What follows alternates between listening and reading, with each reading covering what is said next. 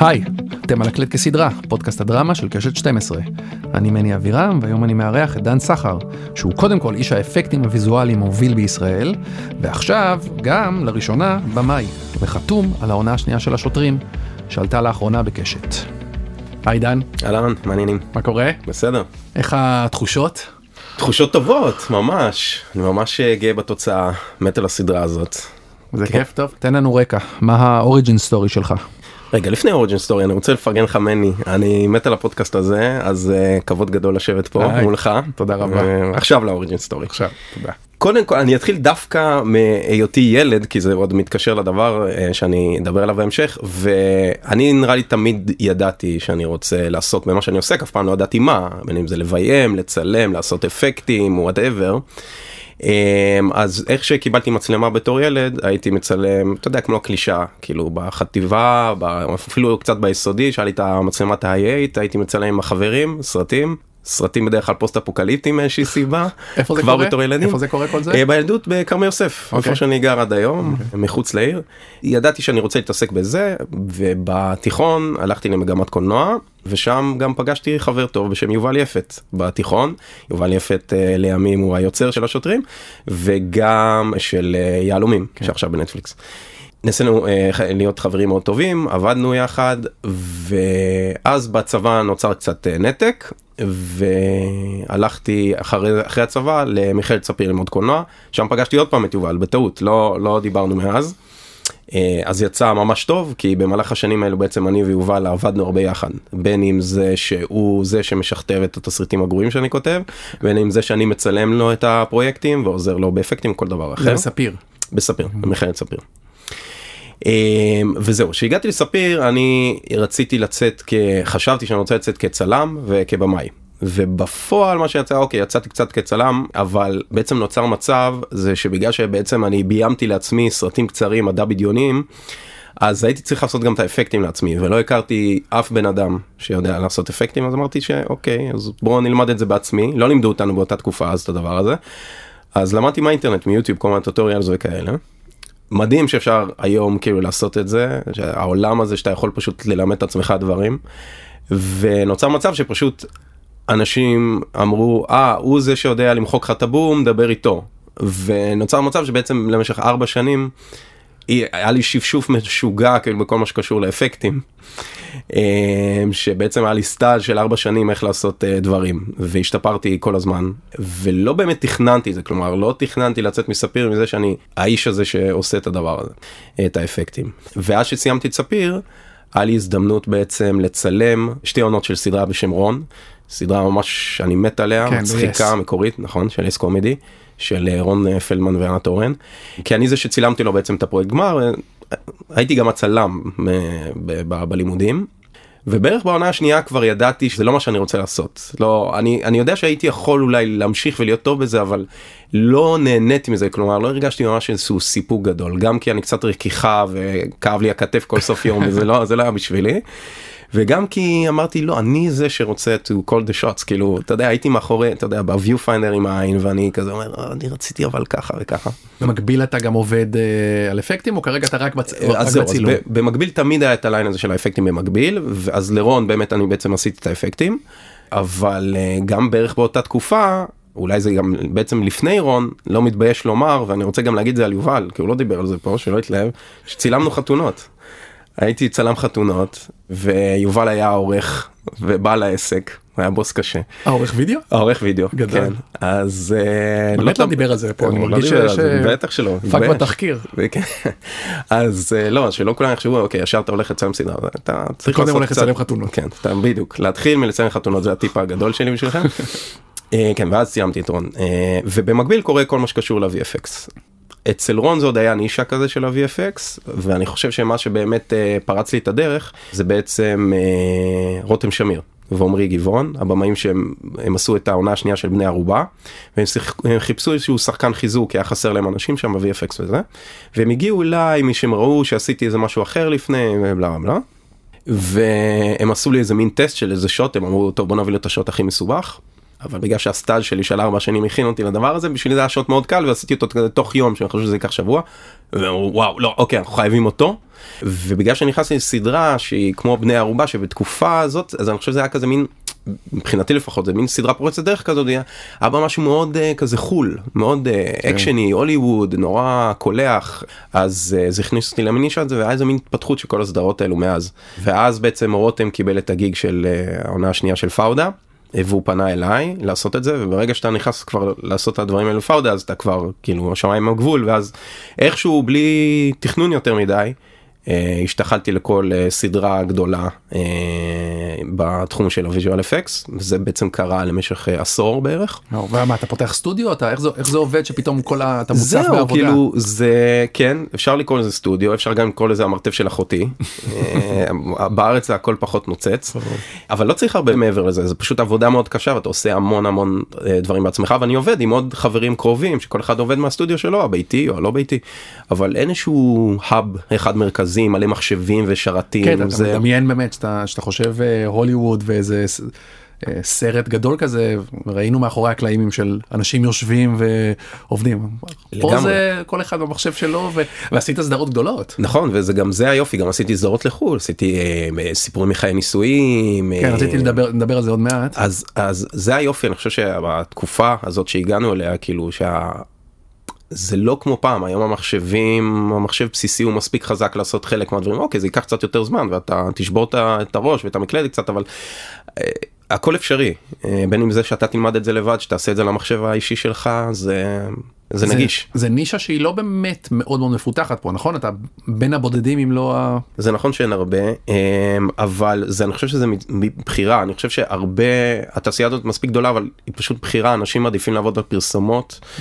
וכל מיני דברים מהסוג הזה כי א' יש בזה יותר כסף וזה טיפה יותר כן זה פשוט יותר מתגמל.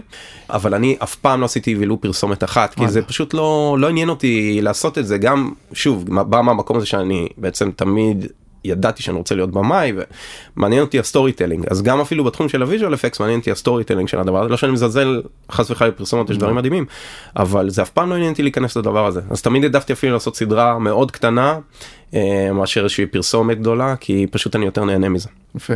ואז בעצם אוקיי יש עשור כזה של האפקטים שזה המיין תינג ואז? אז במקביל לדבר הזה עוד פעם העניין של המקביל שזה חשוב אני אחרי זה אזכיר למה מה שקורה זה שבעצם רותם עוד פעם אה, המלאך.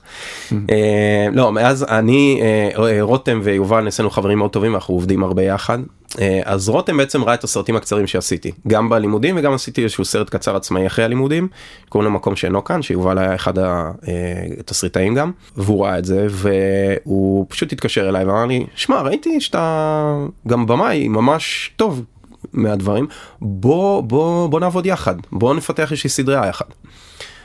ואני כאילו אתה יודע הייתי קצת בשוק אצלם מה הוא בכלל כאילו למה הוא פונה אליי נראה לי מוזר מהסרטים הקצרים הוא כנראה ראה משהו שאני קצת זיזלתי בו באותה תקופה. והתחלנו לפתח איזושהי סדרה יחד סדרה שלא באמת קרה איתה משהו יותר מדי אבל זה גם מה שגרם לשלישייה הזאת כי מהר מאוד הבנו טוב אנחנו גרועים כאילו בכתיבה לא מה צריך לש... יש לי מי לשדך לפה בוא נביא את יובל יפת אתה תתאהב בו וזה מה שקרה. אמ, ואז רותם קיבל בעצם את העונה השנייה של פאודה קיבל את ההצעה לביים את זה והוא דיבר איתי בוא תהיה הבמאי הסקנד יוניט שלי. ושוב פעם הייתי בטוח רגע למה שלא תיקח כל אחד אחר שכבר עושה אני יודע מה אתה עושה אני יודע מה אני עושה תירגע אני בוא פשוט תצטרף. תסביר בדיוק מה זה second unit. זהו אז זה הגדרה מאוד גסה לארץ בגלל זה גם אחרי זה טיפה הקרדיט אני רואה הוא מתחיל להשתנות למקום של אה, במאי נוסף mm. כי כי ב, בוא נגיד בהוליווד second unit מה שהוא עושה הוא בעצם מביים pass by-ים של מכונית הוא מביים close של מישהו מרים טלפון בארץ זה לא בדיוק ככה אתה בעצם נמצא שם כבמאי נוסף יש לך עוד צוות בדרך כלל זה בדיוק באותם ימים או באותו סט רק באיזשהו חדר אחר. אה, וזה שם בשביל להקל על העומס על הבמאי הראשי וגם לפעמים מסיבות הפקתיות נגיד מצלמים באיזשהו לוקיישן מאוד יקר או אתה רוצה לסגור הכל למקסם אותו ליום אחד אז אתה מביא את הבמאי הנוסף הזה עם עוד צוות וזה יוצא משתלם. ואני מוכרח לומר שלפחות עד שאני נכנסתי להיות הבמאי סקנד של אה, רותם אני חושב עכשיו זה טיפה יותר פופולרי וזה יותר נהוג עד אז זה לא היה כל כך נהוג. לקח לנו טיפה זמן לפצח מה בדיוק אני הולך לביים כלומר בהתחלה זה היה מבחינתו מאוד ברור אה, אוקיי בוא נעשה את הקטעי אקשן כל מה שקשור ל-VFX בגלל שאני VFX supervisor אז אני אביים גם את הקטעים האלה. אבל אה, בארץ אי אפשר לתכנן את הדברים האלה לא אוקיי מה מה לא נביא אותך בדיוק ליום הזה מה תעשה בשאר היום לא אתה גם מביים סצנות רגילות לחלוטין בין אם זה דרמה רומנטיות לא משנה מה כן. אתה פשוט במאי נוסף על הסט. מאוד חששתי מהיום הראשון כי זה היה בעצם פעם ראשונה שאני נכנס וזה היה עוד פאודה כאילו זה כבר היה בעונה אתה נכנס לעונה השנייה אחרי שכבר סדרה תפסה כזאת תאוצה. אני זוכר את היום הזה היה לי יום פגז כאילו כל כך נהניתי היה יום מדהים וכאילו לא יכולתי לחכות כבר לימים הבאים. ויש משהו כל כך כיף בלהיות במאי סקנד יוניט או במאי נוסף איך שתקרא את זה כי אתה בעצם בא לביים נטו אתה בלי הכאב ראש של הפרה. בלי אה, הסכסוכים מול לא יודע מי אתה פשוט בא מביים אותו יום והולך ופעם באה שאתה מביים אולי זה שבוע הבא בדרך כלל זה כזה יום בשבוע אז אתה אפילו אין לך את השחיקה הזאת של היום יום. וכמו a ב effect נוצר המצב הזה שאנשים בעצם שמעו אה הוא זה שהוא אחלה בתור הבמאי second unit הזה בין אם זה האקשן לא משנה מה בוא ניקח אותו. ונוצר מצב שבעצם נכנסתי להמון הפקות להיות הבמאי הסקנד יוניט או הבמאי הנוסף בין אם זה העונה השנייה של טהרן או עלומים או המדובב או השוטרים. אה, והיופי זה שאתה צובר ניסיון מדהים מהימים האלו וגם עוד אה, ניסיון בעצם ורסטילי כי אתה לא תקוע רק באיזה סוג של הפקה אחת. כלומר ההבדל בין טהרן לעלומים זה הבדל אה, תהומי. לא. אז אתה לומד המון מהימים האלו ואני חושב שזה מה שהביא אותי כל כך ככה מוכן אה, לעונה השנייה של השוטרים. ואז בעצם איך זה קורה מתי אתה מקבל את ההצעה להיות הבמאי אה, אה, אז זה התפתח מהעניין של בעצם בעונה הראשונה של השוטרים הייתי חלק מהותי גם מה, מהימי צילום כלומר היה לי שם הרבה ימים בתור במאי נוסף. וגם הכרתי מאוד מקרוב את הסיפור הזה כי אה, הם כתבו אצלי בסטודיו okay. הם ישבו אצלי וחפרו אז uh, היה לי חשוב להיות מעורב והצעה אני חושב שכבר מתישהו לקראת סוף העונה הראשונה רותם אמר לי עונה שנייה אתה עושה. עונה שנייה אתה עושה הוא כבר ידע מה מצפה לו ואיזה דברים והוא ראה שאני מאוד uh, בשל לדבר הזה. Um, אז זה כזה מין משהו שריחף לו ועד שקשת באו ואמרו את זה בצורה רשמית קרני. ונכנסתי להיות הבמאי הראשי של הסדרה. ואיך היה לך? מהמם, היה מדהים, היה מכל כך הרבה בח- בחינות, אמ, גם מבחינת, ה... אני חושב שיש לנו תסריטים מדהימים לעונה השנייה, מאוד שלמים, באנו מאוד מוכנים. אה, היית לאורך- מעורב בכתיבה לאור... כן, הייתי מעורב בכתיבה? אני אוקיי. אומנם לא תסריטאי, אבל כן. הייתי מעורב בפיתוח של העונה השנייה מההתחלה. זה היה לי גם חלק מהכיף, שאני כל כך עמוק בתוך הסיפור, שאני שוחה בזה, אז מאוד יותר קל לביים ככה. בטח שזו עונה שנייה. ומבחירת הצוות, כי מה אני מתכוון? אני בעצם עשיתי cheat. ה cheat שלי הוא שבמשך עשור הייתי בכל כך הרבה סטים בתור VFX supervisor או במאי נוסף, אז פגשתי את כל אנשי התעשייה. ואת כל אנשי התעשייה, כל מי שאני אהבתי, שהוא לא חייב להיות הצלם הכי טוב, הוא לא חייב, ברור שהוא יהיה מושלם, אבל זה אנשים שאני רוצה לעבוד איתם. אז כתבתי לי אותם, כתבתי, כתבתי, כתבתי, שאני בא לעונה השנייה של השוטרים, אני אומר למפיק, זה הצוות שאני רוצה איתי. ו... וזה מה שקרה, אז היה לי מבחינתי אה, צוות מהחלומות, מהנערת מים עד הצלם אה, הראשי, וזה היה גם כיף לכולם. ואם יש משהו שמאוד חשוב לי גם בתור במאי, אני תמיד אומר, זה שקודם כל יהיו אנשים שכיף לעבוד איתם, כי זה נורא משפיע על התוצאה. וגם אתה רוצה לבוא, אתה יום יום בעבודה וזו עבודה מלאה בלחצים. אתה רוצה שלפחות תהיה שם איזושהי מין הרמוניה שתצליח להסתדר עם אנשים ושתהנה לעבוד איתם, ואותו דבר שהם ייהנו לעבוד, לעבוד איתך. ואני חושב שזה מתבטא בתוצאה. זה היה מלחיץ אה, אתה פתאום גם קשת גם אמ, סדרת פריים להיכנס לנעליים של רותם זה היה, או שזה זה הרגיש לך בגלל באמת שהשתפשפת לאורך כל הזמן הזה כן. יותר בצ'יל איך איך היום הראשון של ה... היום הצילום הראשון עכשיו, אני לא אגיד שזה לא היה מלחיץ, בטח שזה היה מלחיץ, אבל זה היה הרבה פחות מלחיץ ממה שחשבתי שוב, כי פשוט כל השנים מילואים הכינו אותי לעבודה הזאת. והייתי על אה, סטים בתור במאי של אה, סדרות מאוד גדולות, כמו טהרן, ואני אומר, טוב, אם הצלחתי שם להוציא משהו, אני בטוח שגם פה אני אוכל לעשות את זה. ואדרבה, בגלל התכנון ובגלל הדבר הזה שבעצם חוויתי אותו לראשונה, בעצם כל הדבר הזה שנקרא פרה הפקה. שם, בכל מקום שבאתי בתור במאי נוסף, לא היה לי פרה הפקה, זה כן. הנה התסריטים, בהצלחה. אז בגלל שבאתי מאוד מוכן וחשוב לי המוכנות הזאת, הגעתי רגוע ואני חושב שגם הרגישו את זה על הסט. אני חושב שגם השחקנים וכל מה שמסביב, אתה יודע, אין מה לומר, ביום הראשון בוחנים אותך, כולם, לא, בין אם במודע או לא. אבל אני חושב שהם מהר מאוד הבינו, אה אוקיי, טוב, הוא לא הוא יודע מה הוא עושה, אז אה, בסדר. כמה ימי צילום זה היה? היו 53, אה, כולל סקנד יוניט שגם היה אצלי עכשיו הסקנד יוניט, המנהל תסריט אסף גיק, הוא היה הסקנד יוניט שלי. יפה. כן. וכמה פרקים בסוף? אה, שמונה פרקים. יפה. שמונה פרקים, כל אחד בסביבות ה-50 דקות. ותספר קצת על העונה. העונה השנייה של השוטרים היא נפתחת כבערך שנה לאחר סיום העונה הראשונה, שנה שבה השוטרים ישבו בכלא וריצו את עונשם. בשחרורם מהכלא לשוטרים יש אה, מטרה ברורה, לחזור להיות שוטרים. לא רק בגלל שזה מי שהם וזו מטרת חייהם, אלא גם כי ניסיונ... ניסיונות הפגיעה אה, בהם ובמשפחות שלהם ממשיכים מצד מאור עזרא, שהוא שלומי יפרח המבריק.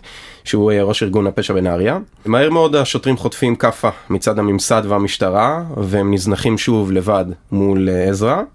ו-when all uh, hope is lost, קובי אדרי, מאור שווייצר שלמעשה בגד בהם והסגיר אותם בעונה הראשונה, עולה לו איזשהו רעיון ערמומי, אולי איך כן לכפר על מעשיו ולהחזיר אותם למשטרה בדלת האחורית. רעיון מאוד מסוכן, אבל גם מאוד מענה לצופים. אהבתי, יפה. מדויק, כאילו כתבו את זה מראש. תספר. טוב, אתה באמת, אה, רציתי לשאול מה חשבת על העונה הראשונה והכל, אבל באמת היית מעורב שם לאורך כל הדרך, אז זה בעצם, בדיוק. וגם באמת זו הייתה הצלחה גדולה ב... אה, בקשת. נכון. אז אחד אני מאחל שזה ימשיך ככה. אמן.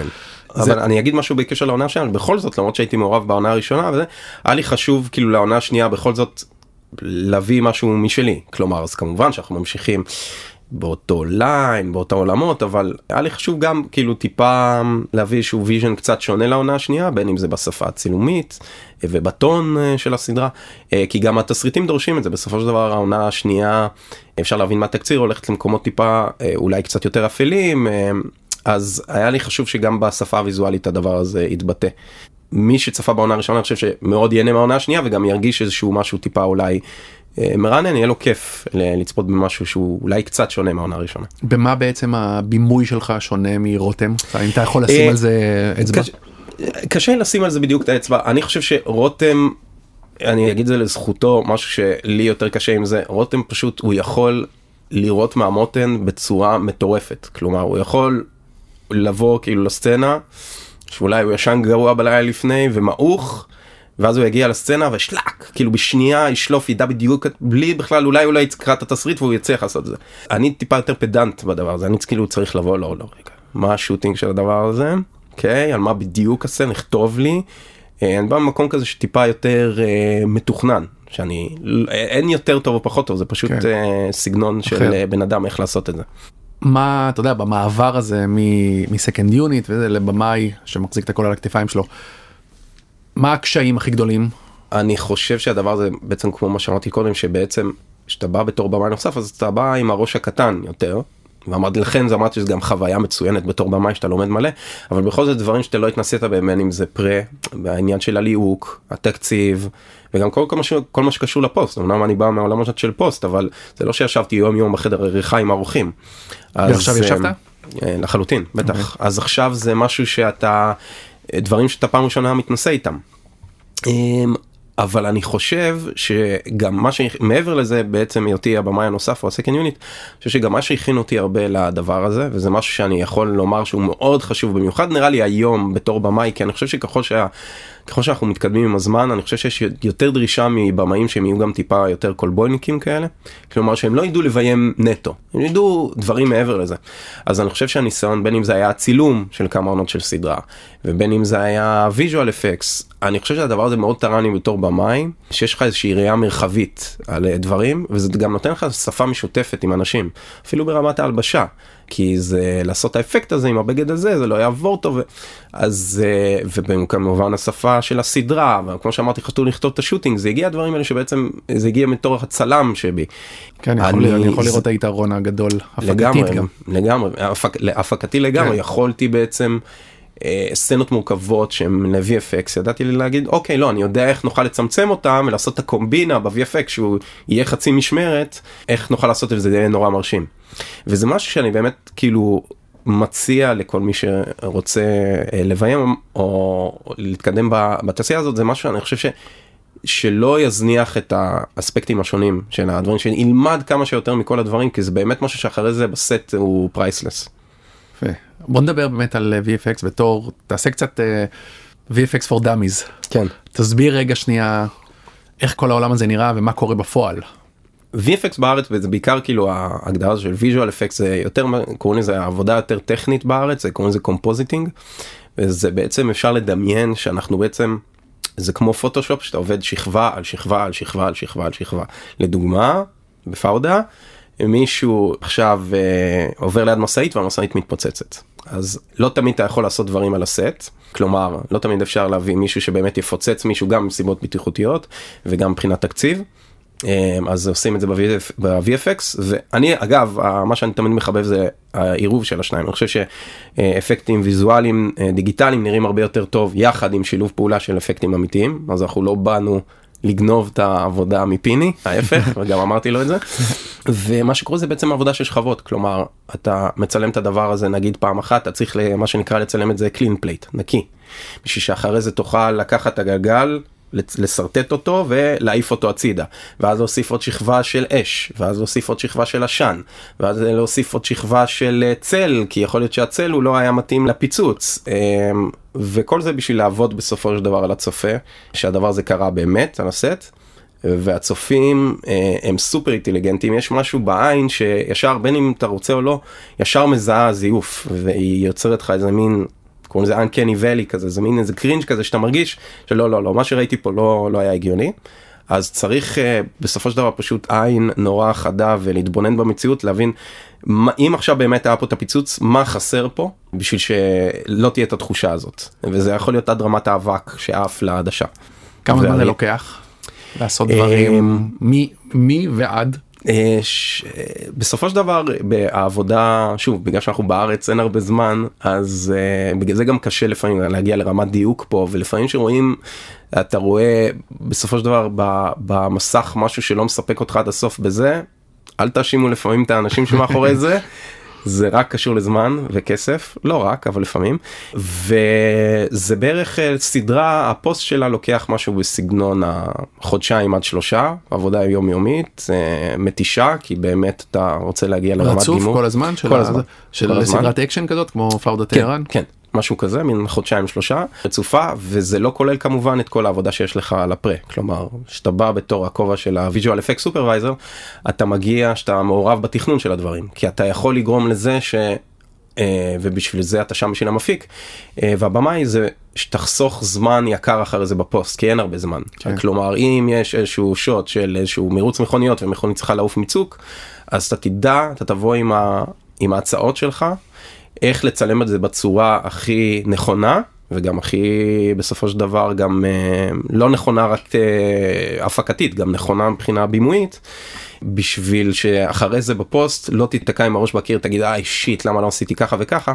אתה תבוא הכי מדויק ואז העבודה עצמה תהיה יותר מהירה. בשוטרים שילבת בין השניים אני מניח. גם כשבאת לעשות שוטינג או מול התסריטים כבר ידעת בעצם מה אתה הולך לעשות באפקטים? נכון.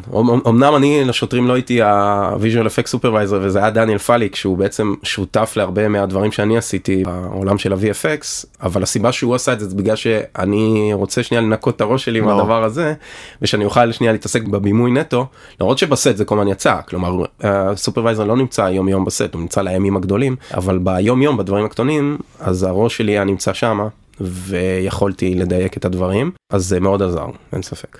תן דוגמאות לדברים הכי משוגעים שעשית.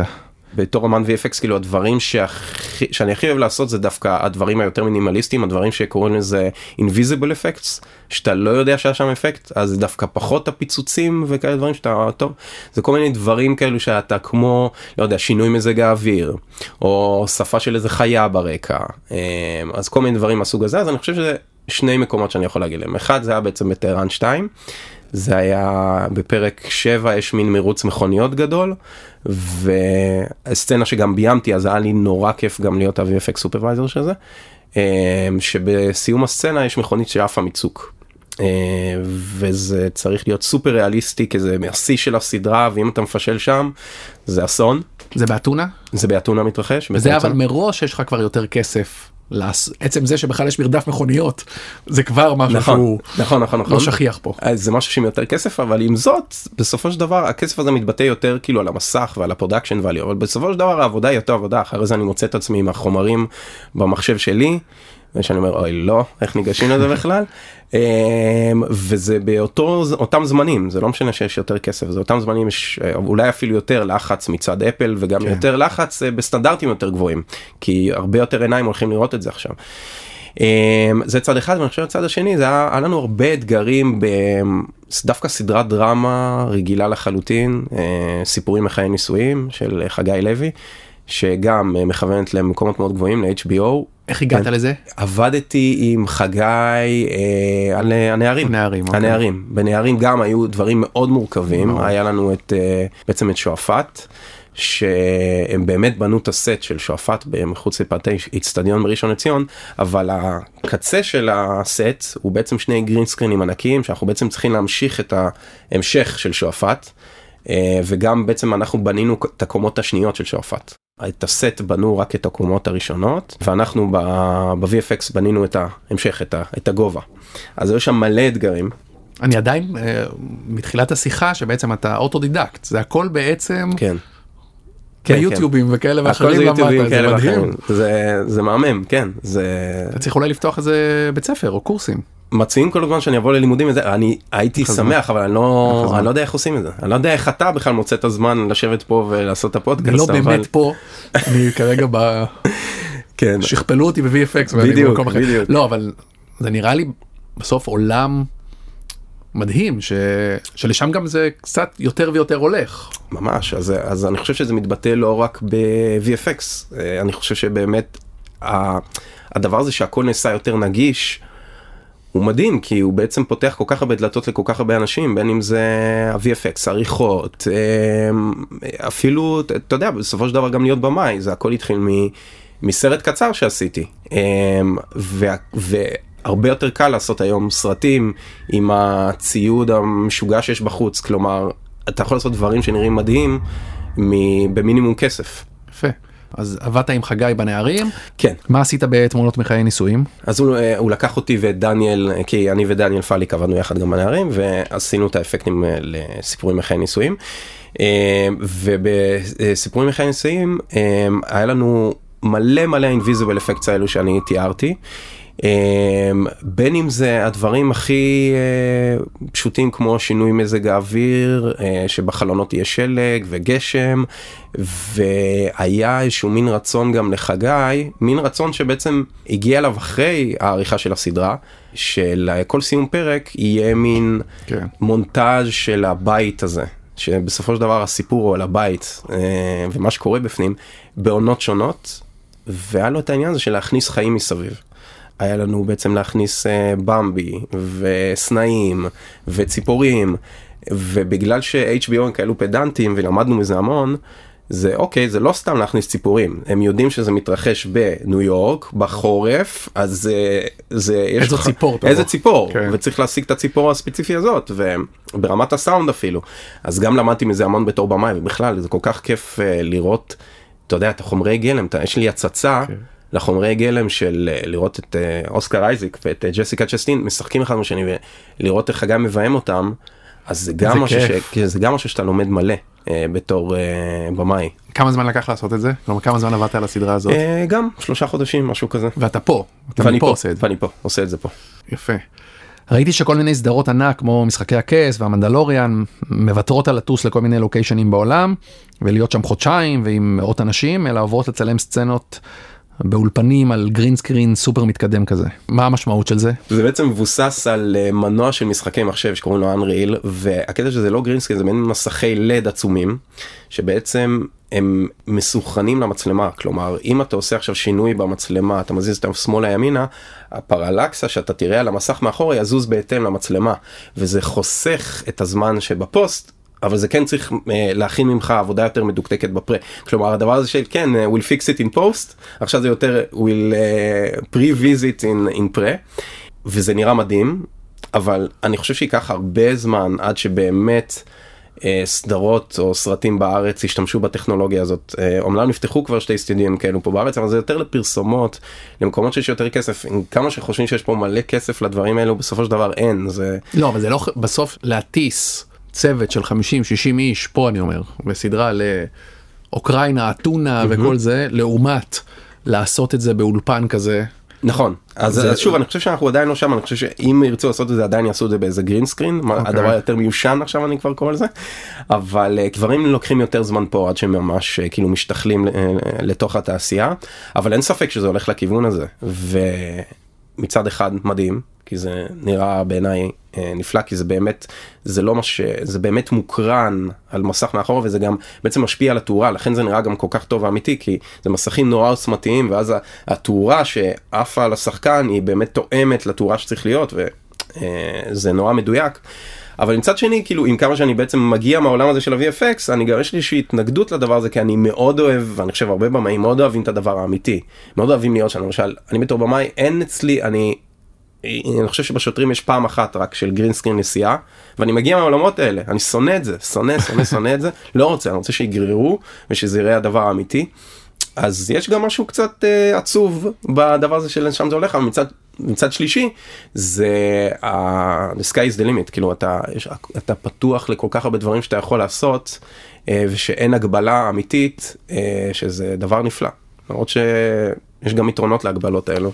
ותגיד כל ה-AI וכל ה-chat GPT והשרשורים שלהם זה משהו שהוא מלחיץ הוא מפחיד הוא מאיים או שאתה אני רואה לא- איך רותמים את זה דווקא ל... אני רואה לעולם? חותמים ואני מוכרח לומר שכבר רתמתי את זה לעונה הזאת זה ממש אוקיי. איך שכאילו זה, זה כאילו נכנסתי לזה בתקופה הכי טובה ואומנם טכנית לא השתמשנו משהו בסדרה ב-AI אבל הוצאתי רפרנסים ל production designer לדברים שאני רוצה. כלומר היה לי למשל איזשהו מין מערה ארוכה מלאה בשקים של סמים וכסף. וכתבתי את זה ב ChatGPT זה לא ה ChatGPT זה היה כבר Midjourney והוציא לי אחלה רפרנסים לדברים האלה. שלא מצאתי את הרפרנסים האלה בשום מקום אחר. לא ב Google Images ומשאר סרטים. לא היה לי בדיוק את הדבר הזה. ומהר מאוד הוצאתי רפרנסים ואמרתי לו כזה אני רוצה. והבאנו כזה וזה גם היה אחר איזה רפרנס ל-VFX כלומר כי עד, כי היה צריך להעמיק את המערה הזאת ב-VFX. אז אה, זה כלים מדהימים אני לא חושב שזה צריך לאיים על אף אחד כי בכל זאת יהיה את האנשים שצריכים להשתמש בדבר הזה. אמ, אני חושב שזה יכול רק להקל על העבודה. זה כן מאיים בדברים מסוימים קצת אה, למקומות שהם טיפה יותר אפלים אני קורא לזה מדברים על הדבר הזה של עכשיו שזה יכתוב לך תסריט כן. וכל מיני זה קצת זה כזה עושה לי קצת בחילה קטנה כן. כזה מין כזה לא נעים כי זה כזה לא. זה לא שאני לא מאמין שזה יכול להוציא תוצאה טובה down the line אני בטוח שזה כן אבל יש בזה משהו קצת אה, עצוב לגמרי. תגיד בתור מי שרואה מכיר איך מבשלים אתה מאחורי הקלעים של המטבח כשאתה רואה עכשיו סדרות גדולות או סרטים. אתה יושב ואומר אה טוב אני יודע איך, עושים, איך עשו את זה אוי זה, זה מוריד לך או שזה אני באופן אה, פלא אני, אני מצליח להתנתק מהדבר הזה כן מצליח להתנתק לגמרי אני גם לא רוצה לחשוב על עבודה שאני אה, בפאן שלי רואה סדרה אחרת. אה, אלא אם כן אני במוד כזה של אה, לבוא ללמוד כזה אתה יודע שאני לקראת אה, כזה מין לאסוף רפרנסים וזה לקראת איזה משהו חדש אז אז אני שם לב לכל הדברים אבל בתור צופה אני לא כל כך שם לב וגם אם אני שם לב. אין לי שיפוטיות כלפי האנשים האלה כי כן. אני יודע כמה העבודה הזאת קשה זה יכול להיות האנשים הכי מוכשרים בעולם ושפשוט לא נתנו להם מספיק זמן לא נתנו להם מספיק כסף אז זה נפל ההוא הלך ואז אני, אז כאילו אין לי שום עין שלילית לגבי הדבר הזה. כשאתה רואה איזה סדרה חולית או סרט חולי שהוא עתיר VFX גם מהתקופה האחרונה או גם בכלל מה מבחינתך פאר יצירת ה... דוגרי? כן. פארק היורה.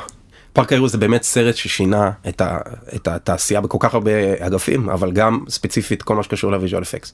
כי אתה רואה את זה עד היום ואתה אומר רבאק זה לא התיישן זה לא התיישן זה נראה מדהים ומעבר לזה שזה סרט מושלם שגדלתי עליו אז מבחינתי זו פאר היצירה בכל מה שקשור לתחום הזה ומשם רק דברים התפתחו וזה, אבל זה כאילו מרגיש יצירה כל כך עכשווית שזה משוגע. וטלוויזיה? אה, טלוויזיה וכל מה שקשור ל-VFX, אני מוכרח לומר שכאילו עם כמה שאני בעולם הזה, אז אני פחות רואה קצת אה, מרווילים וכאלה, אוקיי. כאילו פחות מעניין אותי.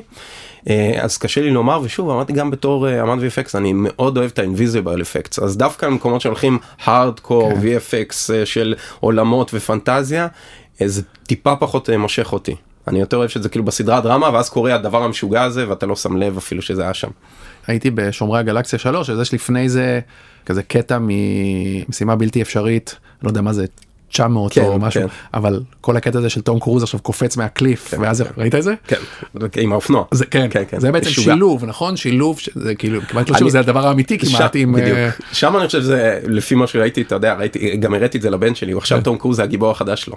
כאילו איזה משוגע איזה משוגע הוא לא מאמין שכאילו אנשים הזה כי הוא יודע מה אני עושה את האפקטים. אבא הוא עושה את זה אמיתי לא כן, כמוך. כן כן הוא לא ביז- ביזיוני זה- כמוך שם זה הדבר אמיתי אבל השילוב הזה בין לעשות את הדברים האמיתיים אה, ל-VFX זה הדברים שאני מחבב ולכן אני כאילו יותר גם נמשך לסדרות והסרטים מהסוג הזה. שמשלבים, ב- אני חושב שהשילוב הוא הסוויט ספוט, כמו פארק היורה אגב, כן. כאילו השילוב בין הפרוטזות של הרובוטיקה של הרגליים, הרגל הענקית של הטירקס ואז ללונג שוט, אה, זה ה-VFX, אני חושב שזה מה שעושה את זה כל כך מושלם. אוקיי יפה.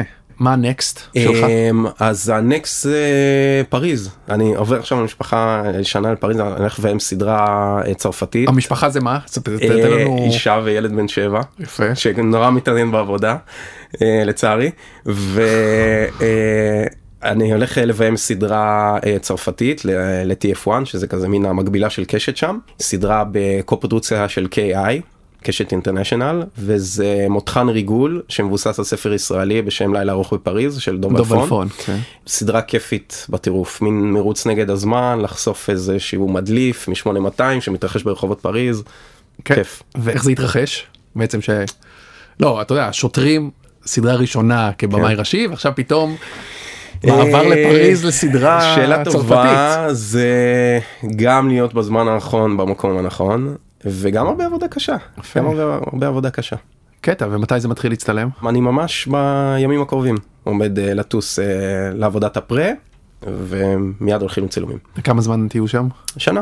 משהו וואו. כזה. כן. כן. כולל עריכות שם? כולל העריכות שם בגלל זה זה יוצא משהו כמו שנה. קטע. כי כל הפוסט הולך להיות שם. וזה הכל בצרפתית? הכל בצרפת יש אה, כן יש איזה 10 אחוז 15 אחוז בעברית. ואיך אתה... איך אני צרפתית? אין לי צרפתית? אבל כן. אני לוקח השראה מרותם ויובל שהסתדרו כן. עם פלמית ויידיש, אה, אני בטוח שאני אסתדר. אבל לא, אה, עכשיו ברצינות, כי אני חושב שהדבר הזה גם, אם יש דברים שלמדתי מפאודה וטהרן, אתה יודע, אני לא יודע פרסית, לא יודע ערבית, אני חושב שיהיה את האנשים לצידי, שמי שמתעסקים בשפה ויוכלו לעזור לי, אבל אה, בסופו של דבר אני חושב שהבימוי זה נופל על איך דברים נאמרים, על השפת גוף שלך. אה, גם פה, בשוטרים היו כמה טייקים שפשוט אמרתי, וואו, טייק מדהים, יאללה, עברנו הלאה, ואז המנהל תסריט אמר לי, לא, לא, מה אתה דפוק, הם לא אמרו את הארבע שורות האלו. אני לפעמים מתעלם שנייה בכלל מהטקסט שהם אומרים, אלא יותר על הסאבטקסט, והאם הוא נאמר בסצנה, ואם הוא נאמר בסצנה, מבחינתי אפשר לעבור הלאה. אז, אה, אז גם בצרפתית יהיה מי שיוכל לעזור לי עם השפה הזאת, אבל וואי. אני מחפש את מה שמתחת, כאילו שם. מגניב מאוד.